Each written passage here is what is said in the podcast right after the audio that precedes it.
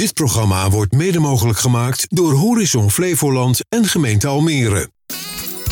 Easy FM tegen innovatie met Ronald Tervoort. Easy FM. Welkom en leuk dat je weer kijkt of luistert naar EasyFM Tech en Innovatie, de wekelijkse talkshow over ondernemen op het snijvlak van technologie en innovatie. Ik ben Ronald de Voert en elke week spreek ik hierover met twee gasten uit de regio.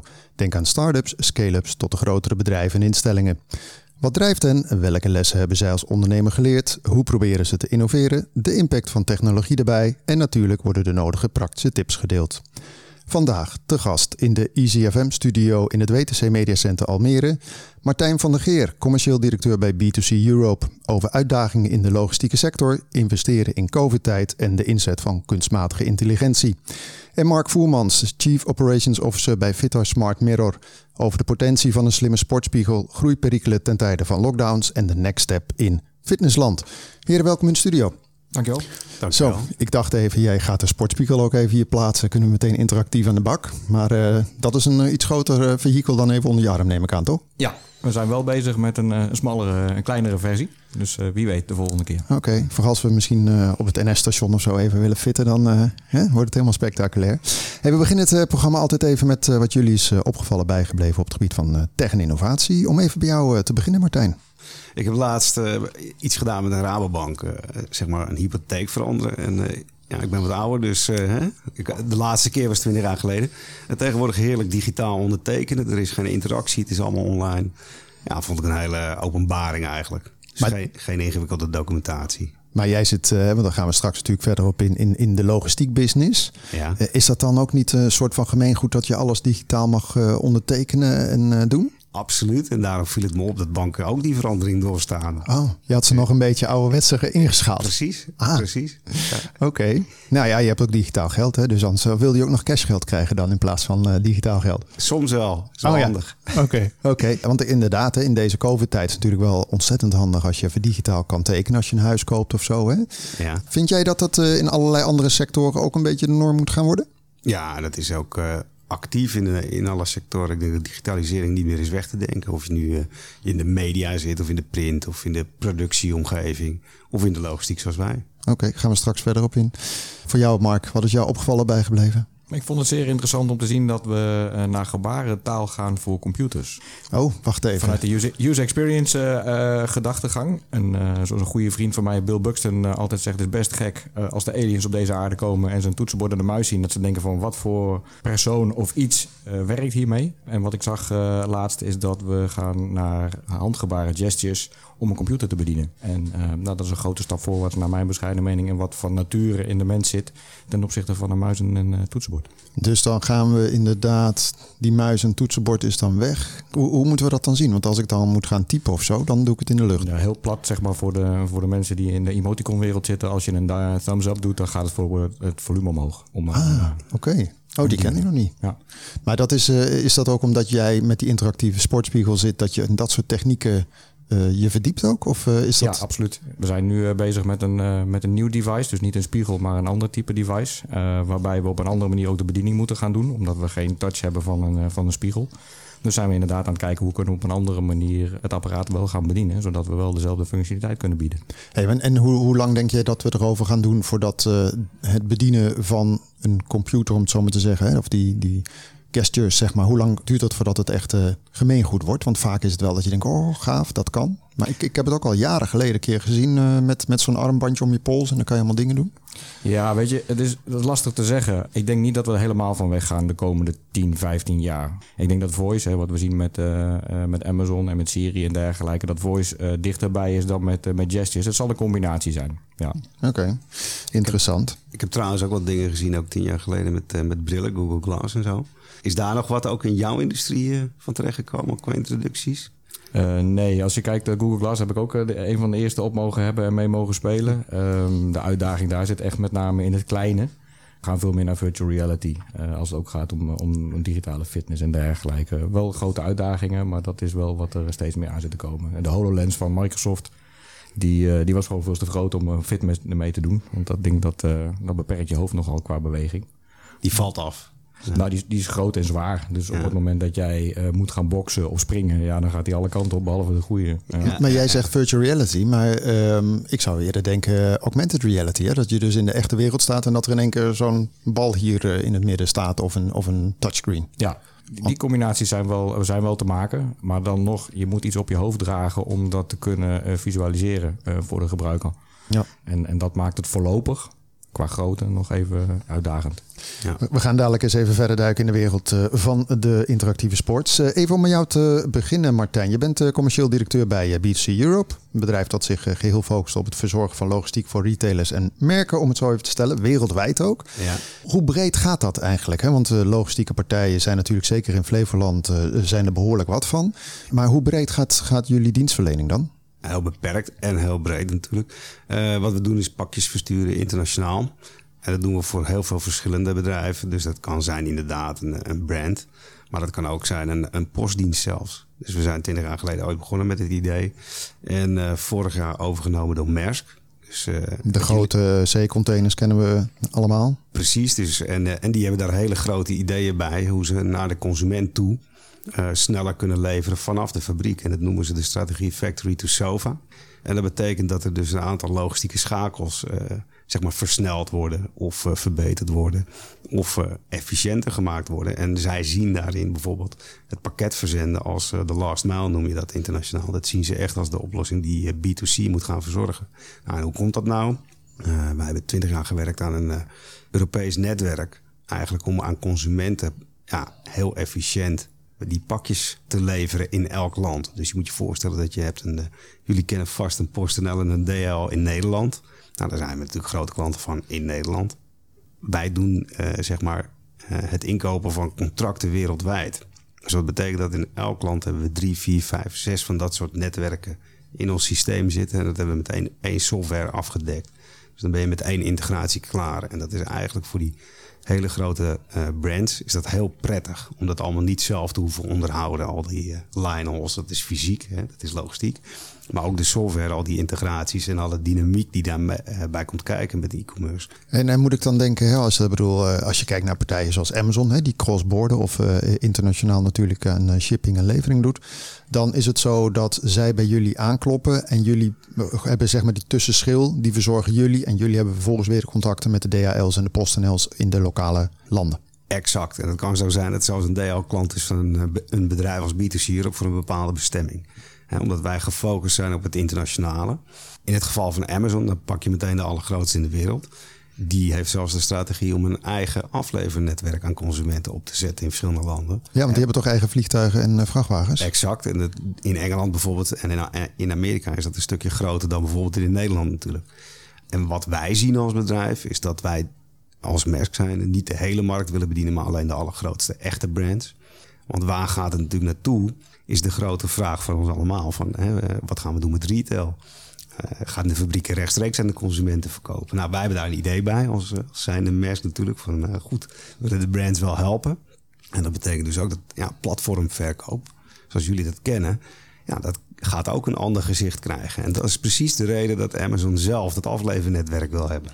Ja, hey, want even inderdaad, hè, want ik, ik begon door te zeggen met voor merken en voor retailers. Hè, dan is het nog een beetje de, de. Dan krijg je het gevoel gewoon de fabrikant en het moet van A naar B. Maar wat je zegt, hè, direct to consumer, hè, zoals het zo mooi heet, direct uh, naar uh, bijvoorbeeld Mark en mij thuis. Dat is dan wel het nieuwe speerpunt uh, waar Maersk zich op focust.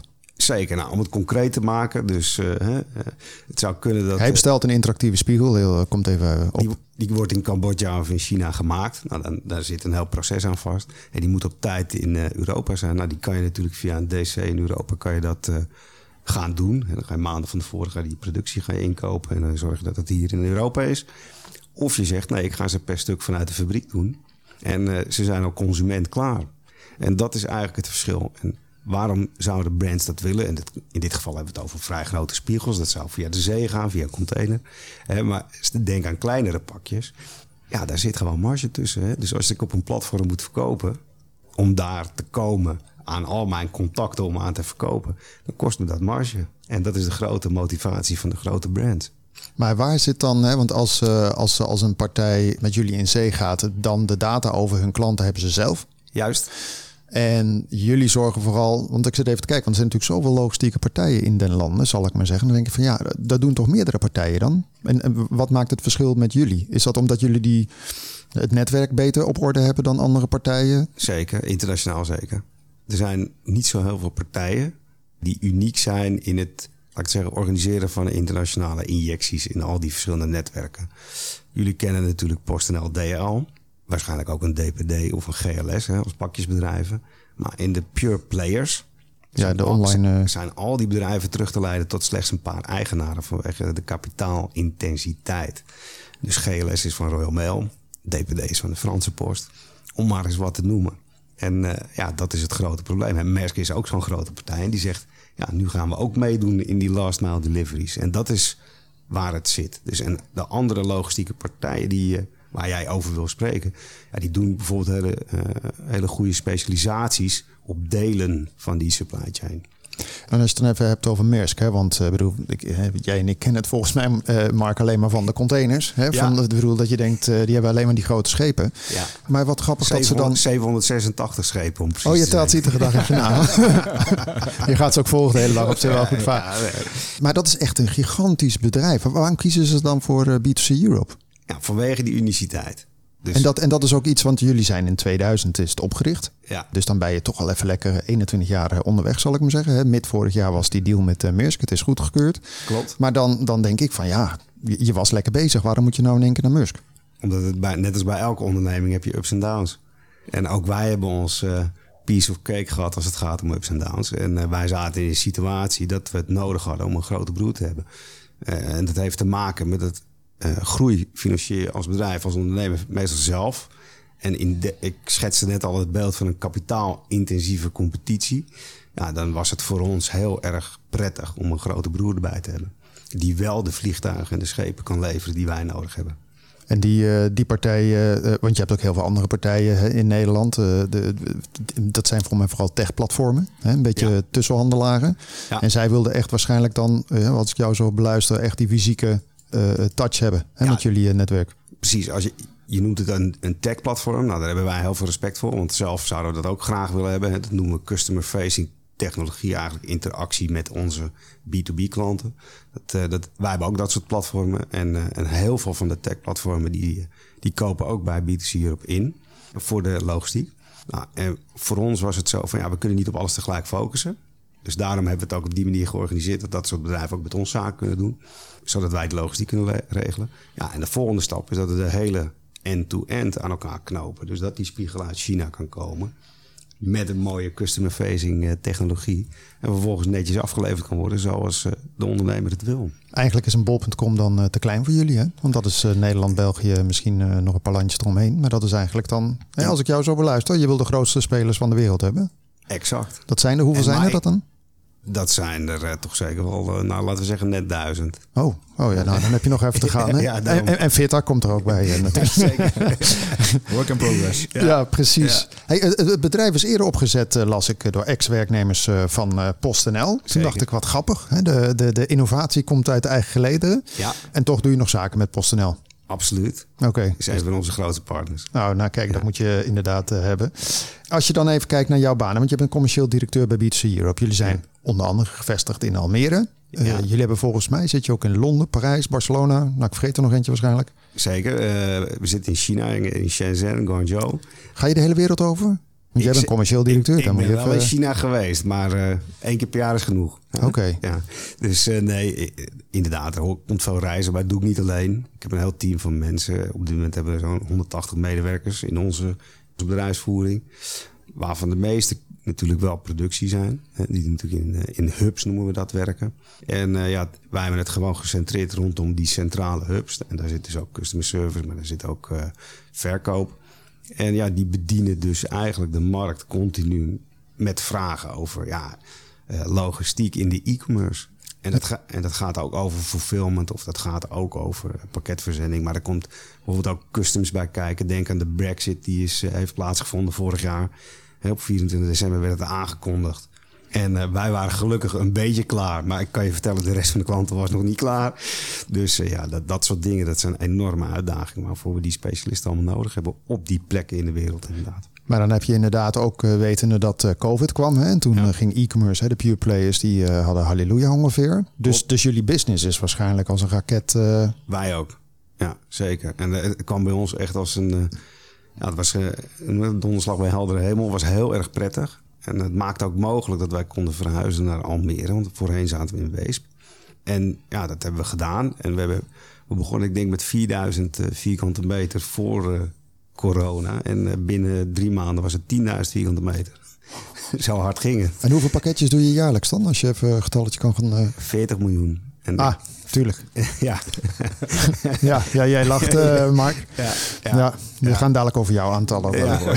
Nee, nee, Doen we een kommaatje gewoon, eh, weet je. Ja, nou ja, je vroeg het. Maar goed, het is, het is gecombineerd in, in alle landen die we bedienen. Dus eh, om, Oké. om dat samen te vatten, Frankrijk, eh, Spanje, eh, Nederland, eh, China en de UK. Dat, dat zijn echt onze hubs. En eh, heel veel exportverkeer naar Europa vindt plaats via Schiphol. Waarbij we zelf de inklaring verzorgen. Ja, want waarom zit je niet op Schiphol dan, zit ik te denken? Want je gaat van Weesp naar Almere. En nu zitten heel veel logistieke bedrijven natuurlijk in de regio. Klopt. Maar dan denk ik, ja, je kan net zo goed bij Schiphol gaan zitten. Dan zit je meteen eh, bij het internationale vracht.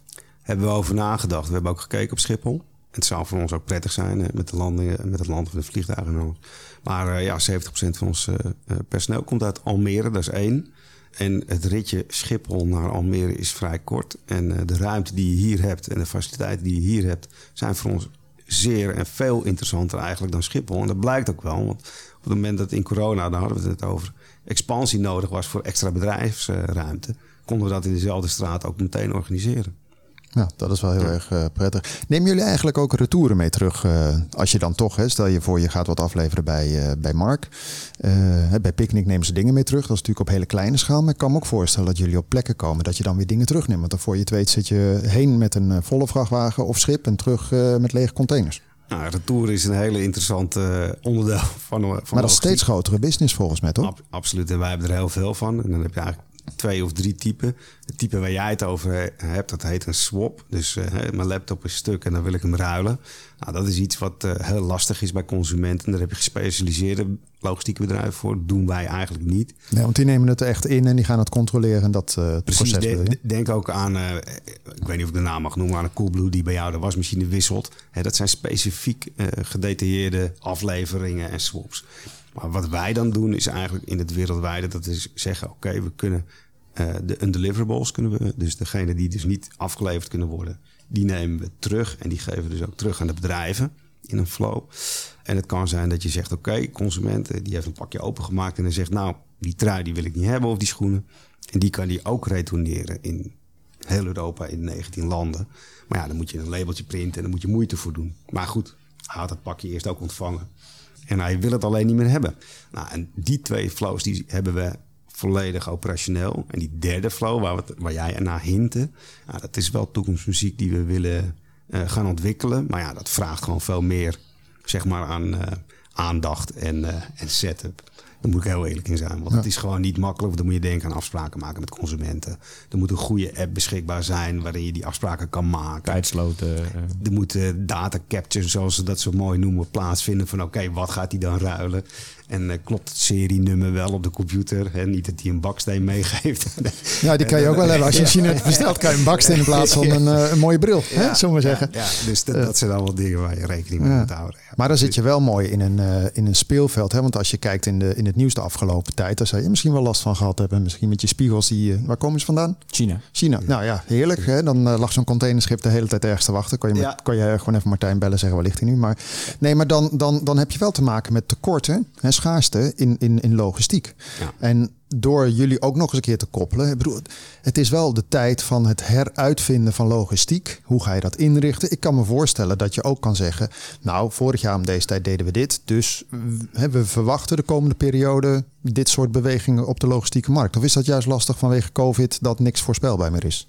Nee, we zijn best wel goed geïnformeerd. En we hebben hele goede, dat noem je eh, rapportagetools eigenlijk. Waarbij we het allemaal in de gaten houden. Wij zijn wel afhankelijk van transactionele handel. Het is consumentgedreven. Dus eh, het gaat zelfs zo ver eh, dat als een consument aan het einde van de maand nog zit te wachten op zijn salaris, dat op die maandag daarop dat onze orderstromen een, een tikkeltje kan opdrogen in een bepaald land. En zo transactiegedreven is het. En eh, wat ik van de week heb gezien is wel aardig om te vertellen. Ik zag eh, Zeer interessante adviseur van McKinsey. En die vertelde dat de Amerikaanse bestedingen op dit moment uh, ja, afnemen. Dus de spend neemt af ten opzichte van het inkomen. Nou, dat is voor ons dan meteen uh, dat er een alarmbelletje afgaat. Oh jee, wat gaat er gebeuren? En nou, wat moeten we daarmee doen? En klopt het wat die meneer zegt? Dus daar zijn we echt wel mee bezig, omdat we daarvan afhankelijk zijn. Dus dan kijk je wel verder vooruit? Ja, absoluut. Maar de verwachting is dat, kijk, e-commerce en de manier, dat noemen ze van omnichannel verkopen, is gewoon nog niet uitgegroeid. Ja. Nou, en, je, en je, wij merken zelf nu, uh, hebben we het verhaal over Maersk, maar er zijn ook heel veel andere partijen die natuurlijk proberen toe te treden tot de markt en dat proberen te ontwikkelen, omdat ze zelf zien, ja, uiteindelijk gaan we allemaal als consument bewegen naar een manier om het op die manier te verkrijgen. Hè? Onze goederen die we nodig hebben. En het maakt niet uit wat je wil hebben. Dus waar het uh, tien jaar geleden misschien nog uh, onmogelijk was om een bankstel makkelijk te bestellen. Ja, dat kan tegenwoordig.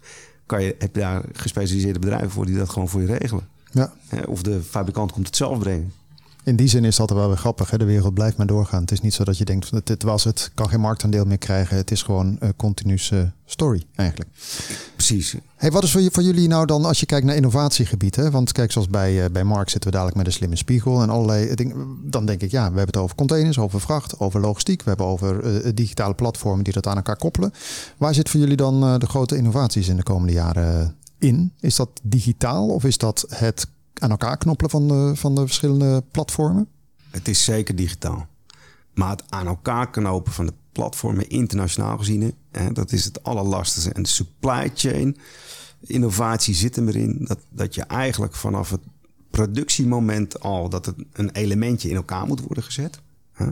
Daar, daar zitten we nu eigenlijk, dat we dat goed aan elkaar kunnen knopen. Maar dan kan je straks ook in je pre-productieplanning nog veel beter afstemmen op de consumentenvraag. Want dat is eigenlijk de vraag van de grote, grote partijen.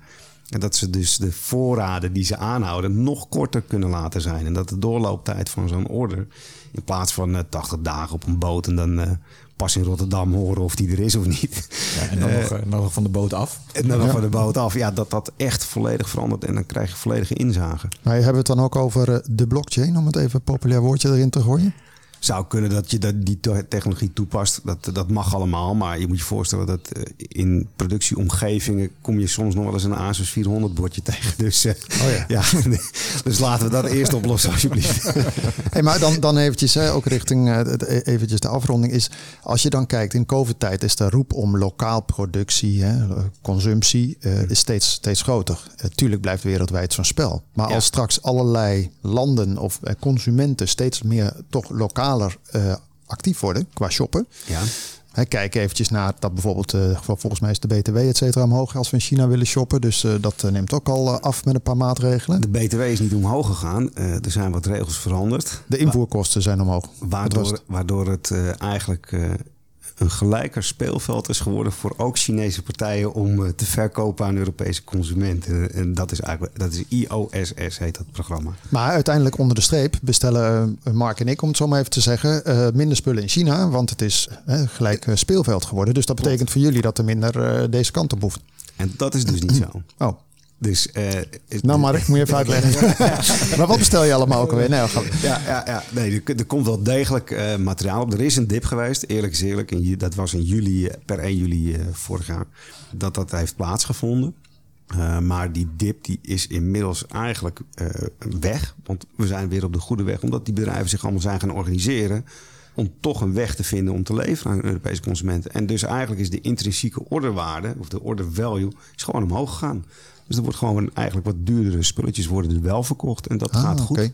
Dat is het dan ja. inderdaad. En niet ja. uh, de armbandjes van een, uh, van een eurotje of een precies, dollartje. Precies. Hey Mark, even natuurlijk ook even naar jou. Hè, voor, uh, als we het gaan hebben over de slimme sportspiegel. Jij bent Chief Operations Officer van Fitar Smart Mirror.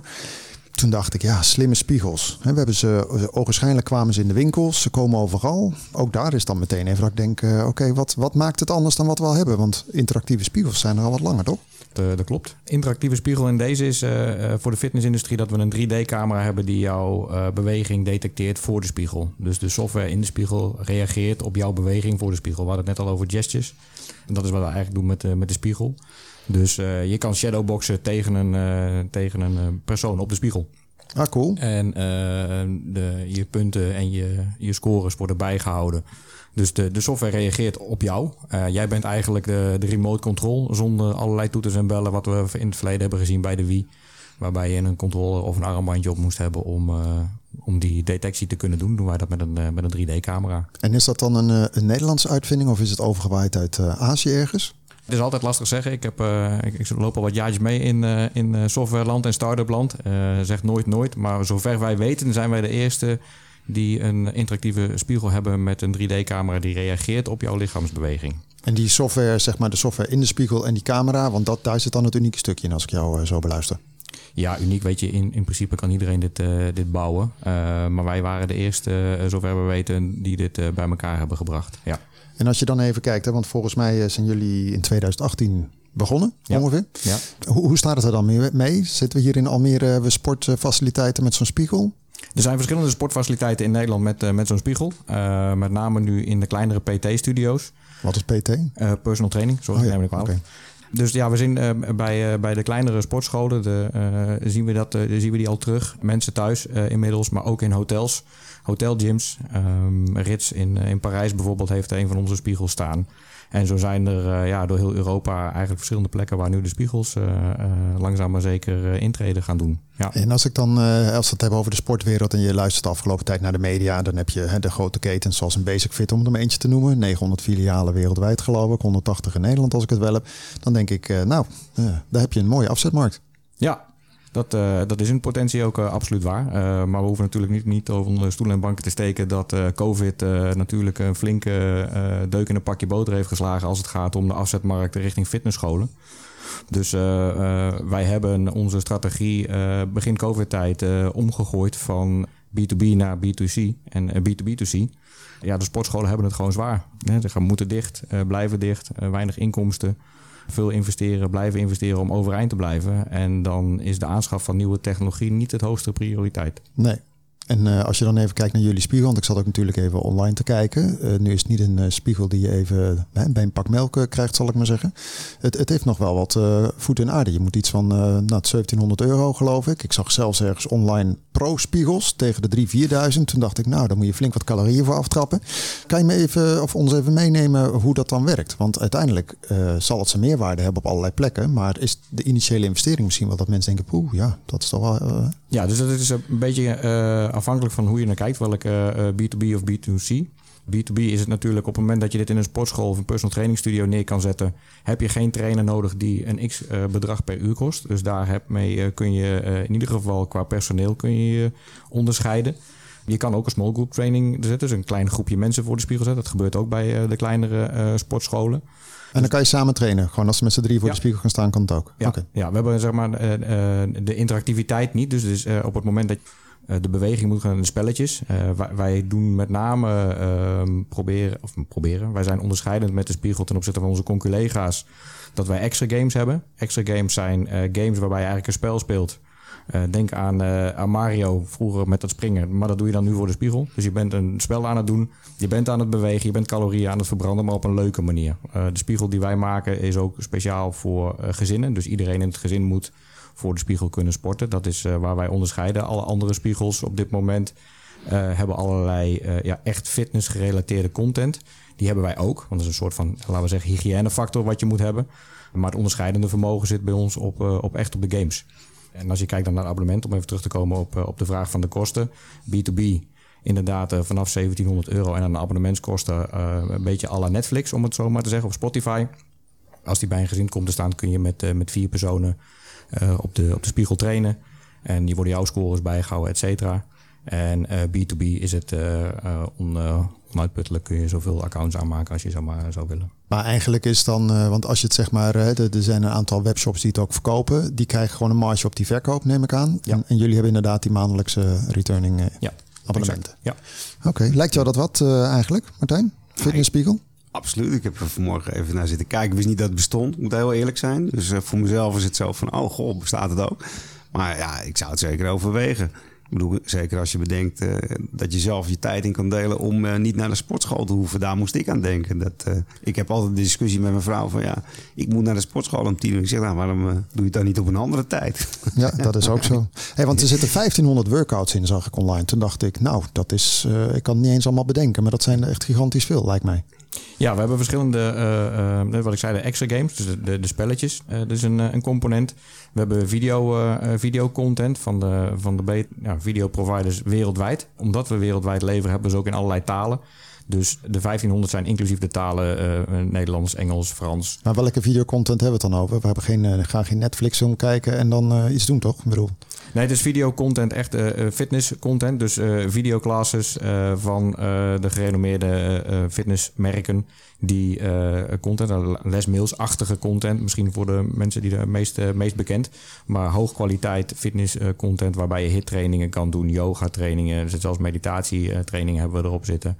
Um, dus er zijn allerlei verschillende, allerlei verschillende manieren om, om te trainen. En wat voor ieders wat wils. En een taal. En thuis uh, zet je die spiegel en die zijn er volgens mij in verschillende formaten. Hè? Maar ja. die, die zet je gewoon neer en die plug je het internet in, neem ik aan. En dan, uh, dan ja, dus gewoon, ja, je hoeft alleen maar de stroom aan te sluiten. Die gaat via wifi en dan is het werk. Cool. Ja. Hey, nu doe ik zelf veel aan spinning thuis. dan heb ik zo'n iPadje. En toen zag ik dit, toen dacht ik, nou, dat lijkt me ook wel cool. Dan heb ik gewoon een heel scherm en dan zit ik gewoon lekker in Italië. En dat geeft nog meer een, een beleving. Kan dat ook? Ja, die hebben de, de, de connectie op dit moment hebben we niet. Uh, alle de Strava's en de, en de Swifts, die, die jou wel bekend waarschijnlijk. Mm -hmm. uh, die connectie hebben wij, hebben wij nog niet. Maar we zijn inderdaad ook in gesprek met, uh, met grotere partijen die hun spinningbikes willen aansluiten op de, op de spiegel. En die combinatie inderdaad gaan maken. Ja, klopt. Leuk, leuk. Ja. als je dan even kijkt, hè, want we hebben het net over dat je bij de, bij de PT's, kan je thuis mee komen. Hè? Dat kan je gewoon zeggen, ik weet al wat het is. Maar dat, dat, dat is Nederland. Maar wat, wat is je grootste afzetmarkt? Op dit moment Frankrijk, Zwitserland. Oh, en, en waarom die? Ik denk dat eh, de consumenten in Nederland toch wat eh, conservatiever zijn dan in, uh, dan in Frankrijk en, en in, in Zwitserland. Ja, dat, dat bijzonder, is... uh, bijzonder statement, want vaak lopen we voor. Maar wat doen de Fransen beter dan, dan wij dan? nou, Frankrijk heeft nog wat meer last gehad van, van COVID. In de zin van die zijn wat strikter geweest in, de, in dichtgaan en, en langer. we weten van de grotere fitnesspartijen in, in Frankrijk dat ze meer dan 50% van hun leden zijn kwijtgeraakt. En die willen toch bewegen. Dus die hebben op die manier uh, nou ja, een deel van het gat gedicht door, door interactieve spiegels uh, aan te schaffen. En dan uh, Zwitserland, hè, dan denken we vaak aan bergen, frisse lucht. die zijn wat minder stringent dan volgens mij de Fransen. waarom zit je daar dan met zoveel potentie daar?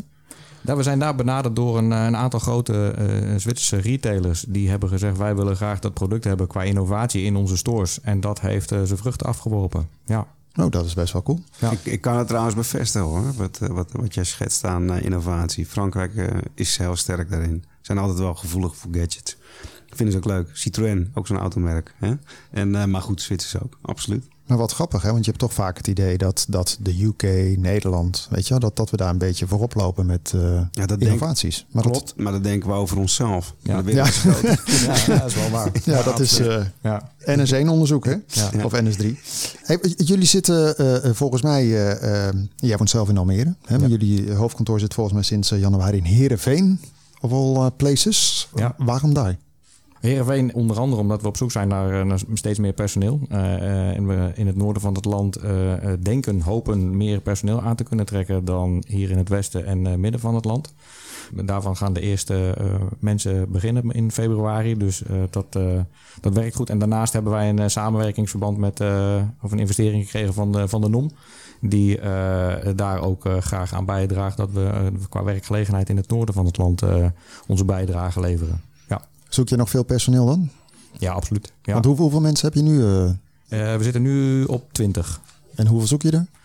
Nou ja, als ik uh, kijk naar de markt zoals die er nu aan zit te komen, we zijn met een nieuw product bezig. Als dat gaat vliegen, dan, of wanneer dat gaat vliegen, dan, dan denk ik wel de, naar 30, 40 mensen aan het eind van het jaar. Ja. Lijkt me ook wel cool trouwens, als ik gewoon thuis op mijn tv-scherm. En dan heb ik van, met 50 inch nog een kleine geloof ik tegenwoordig, als ik het een beetje door Maar dat je zo'n cameraatje op zou kunnen hangen met jullie softwarekoppeling en dat je niet een hele spiegel hoeft te kopen. Is dat ook nog een optie op termijn? Of? Dat is exact het product waar we mee bezig zijn. Ja, we zijn, uh, wij noemen het dan uh, de smartbox. We noemen het de set box, maar het is eigenlijk hetgeen wat je nu uh, met je, op je televisie aansluit van Ziggo, of, maar dan met een camera erop. die sluit je aan op je televisie via HDMI en krijg je dezelfde content ehm, Cool. Zoals op de spiegel. Dus ja, daar zijn we nu druk mee bezig. En ehm, de bedoeling is dat we dat in het tweede kwartaal van dit jaar gaan lanceren. Doe je al veel aan marketing eigenlijk? Of ben je nog een beetje onder de radar eh, bezig? Nou, eh, de grote, ik moest wel even lachen net eh, als het ging om logistiek. Want onze prototype bleef ergens hangen bij de Bulgaarse eh, douane.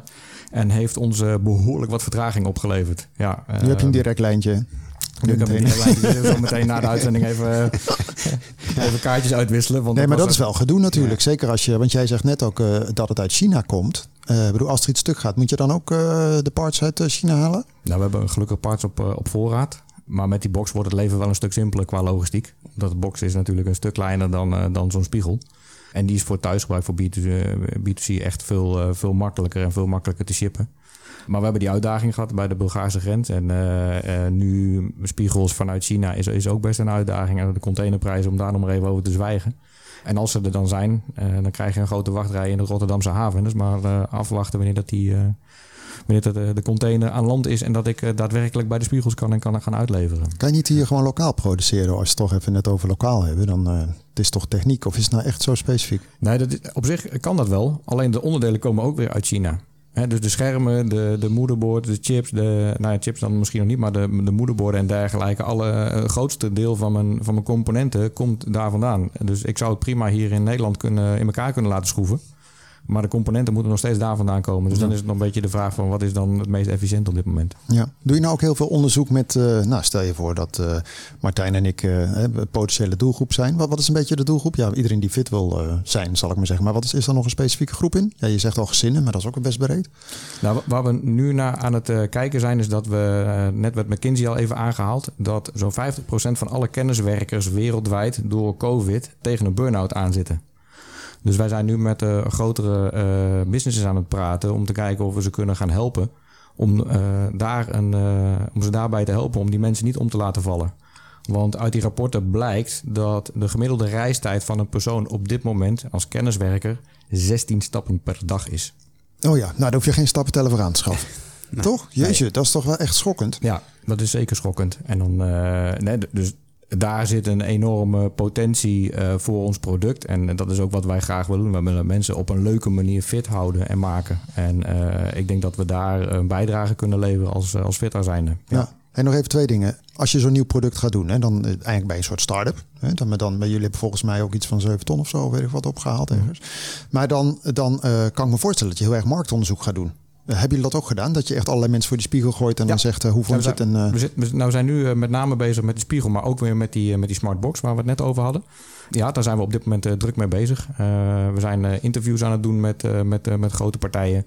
We gaan eh, mensen spiegel eh, opsturen en een dagboek bij laten houden. Dus we zijn echt onderzoek aan het doen van eh, wat hebben wij nu vandaag. Dus inside out, maar ook zo meteen outside in. Al die informatie vergaren om de volgende stap te kunnen zetten als, als fitter. ja, cool. Hey, en wat is dan als je kijkt qua investeringen? Moet je weer snel nieuwe dingen ophalen, nieuw geld of valt het nog wel mee? Niet per se noodzakelijk, maar het, eh, we zijn wel aan het kijken dit jaar zeker met die smartbox. Als we dat willen gaan lanceren en we willen dat groots gaan doen. En we weten dat er investeerders eh, al hebben gezegd... zodra je die smartbox hebt en kan laten zien... klopt bij ons op de deur. En dat is voor ons eh, dan een versnellen. Ja, leuk. Nou, ik, eh, ik ben wel benieuwd. Jij niet, eh, Martijn? Zeker. En ik denk dat er absoluut de waarheid in zit in, eh, in de digitalisering tijdens COVID. Ik als geen ander zit in het internationale. Het is eh, s ochtends 8.30 gaat de camera aan en s'avonds om eh, half negen gaat hij uit. En als ik pech heb, dan wil Los Angeles ook nog praten. Dus eh, ja, het is, ik denk dat er markt voor is, absoluut. En jij zat op 10 stappen per dag dan. Hè? Ja, ik ieder geval niet veel. Ik probeer hard te lopen. Ja. ja, maar je moet, ik, ik heb zo'n Die smart... 16 eh, stappen of? Oh, dan, oh, dan voor de spiegel ga je ook doen. Ja, ja. Oh, die weer, ja. Nee, ja. Ik heb zo'n tegenwoordig zo'n eh, zo'n zo'n sportwatch, zal ik maar zeggen, van een eh, bepaald merk. Maar ik moet zeggen, dat helpt wel qua herinneren. Dat je denkt, ik zit te lang op mijn stoel. Ja. En eh, nou ja, weet je, dat is toch ook een beetje wat je zegt. Hè? Het is niet eh, dat, dat ons het niet kan overkomen, een burn-out of iets anders. Ik bedoel, het is gewoon menselijk, zal ik maar zeggen. Hey, eh, als laatste vraag, wat is de grootste uitdaging 2022? Ja, ik denk deze box, maar eh, ik stel hem toch even. De grootste uitdaging 2022 is ehm, hoe snel dat we weer open kunnen... om dingen ook als een smartbox en een spiegel te kunnen laten zien aan de consument. Oké. Zijn we richting het einde van het programma? Dan gaan we altijd eventjes eh, de week eh, inkijken om met eh, jou te beginnen. Martijn, waar verheug je op komende week? Komende week voor mijn eh, werk of privé. Wat, Dat eh, maakt me niet uit. dan- ik ga naar de Efteling, want het is weer open. En het was gepland. Het is Oh, is dat alweer open, joh? Ja, het is open. En eh, het was gepland en het zou niet doorgaan. Maar afgelopen dinsdag kwam dan het verlossende woord. Dus daar ben ik heel blij mee. Ah, en dan lekker de achtbaantjes in. Absoluut. En ik, ik zit vooraan als het moet. Heerlijk. Wat, waar verheug jij op, eh, Mark? Ik verheug me op het eh, spelen met, eh, met de Smartbox. Nou, die eindelijk... eh, Oh, je bent natuurlijk zo'n tester. Ik ben een van de testers. En eh, nadat hij drie weken bij de Bulgaarse douane heeft eh, gelegen... ben ik blij dat we hem eindelijk vast kunnen gaan houden en kunnen spelen. Oh ja, chill. Nou, ik, eh, mocht je nog iemand zoeken, ik, ik werp me bij deze graag op. Ik vind het altijd hartstikke leuk. Ben je niet bang dat je zo'n scherm dan kapot slaat op een gegeven moment van jezelf? Dat je toch iets doet en dan boem, is het scherm stuk? Eh, nee, want er zit een, een, een remote op... waarin een cirkeltje op het scherm waar je in moet staan. Dus, Oh, ja. En anders reageert hij niet. Oké. Martijn van der Geer, commercieel directeur bij Beats Europe. En Mark Voermans, Chief Operations Officer bij Vitar Smart Mirror. Dankjewel heren voor eh, de komst naar de studio. En voor het fijne gesprek natuurlijk. Jij bedankt eh, voor het luisteren. Eh, dan wel via het kijken. God, het gaat in één keer hard deze muziek. Eh, via de platformen van audio en video. Het kan in Almere. En ik zou zeggen, graag tot volgende week. Dit programma werd mede mogelijk gemaakt door Horizon Flevoland en gemeente Almere.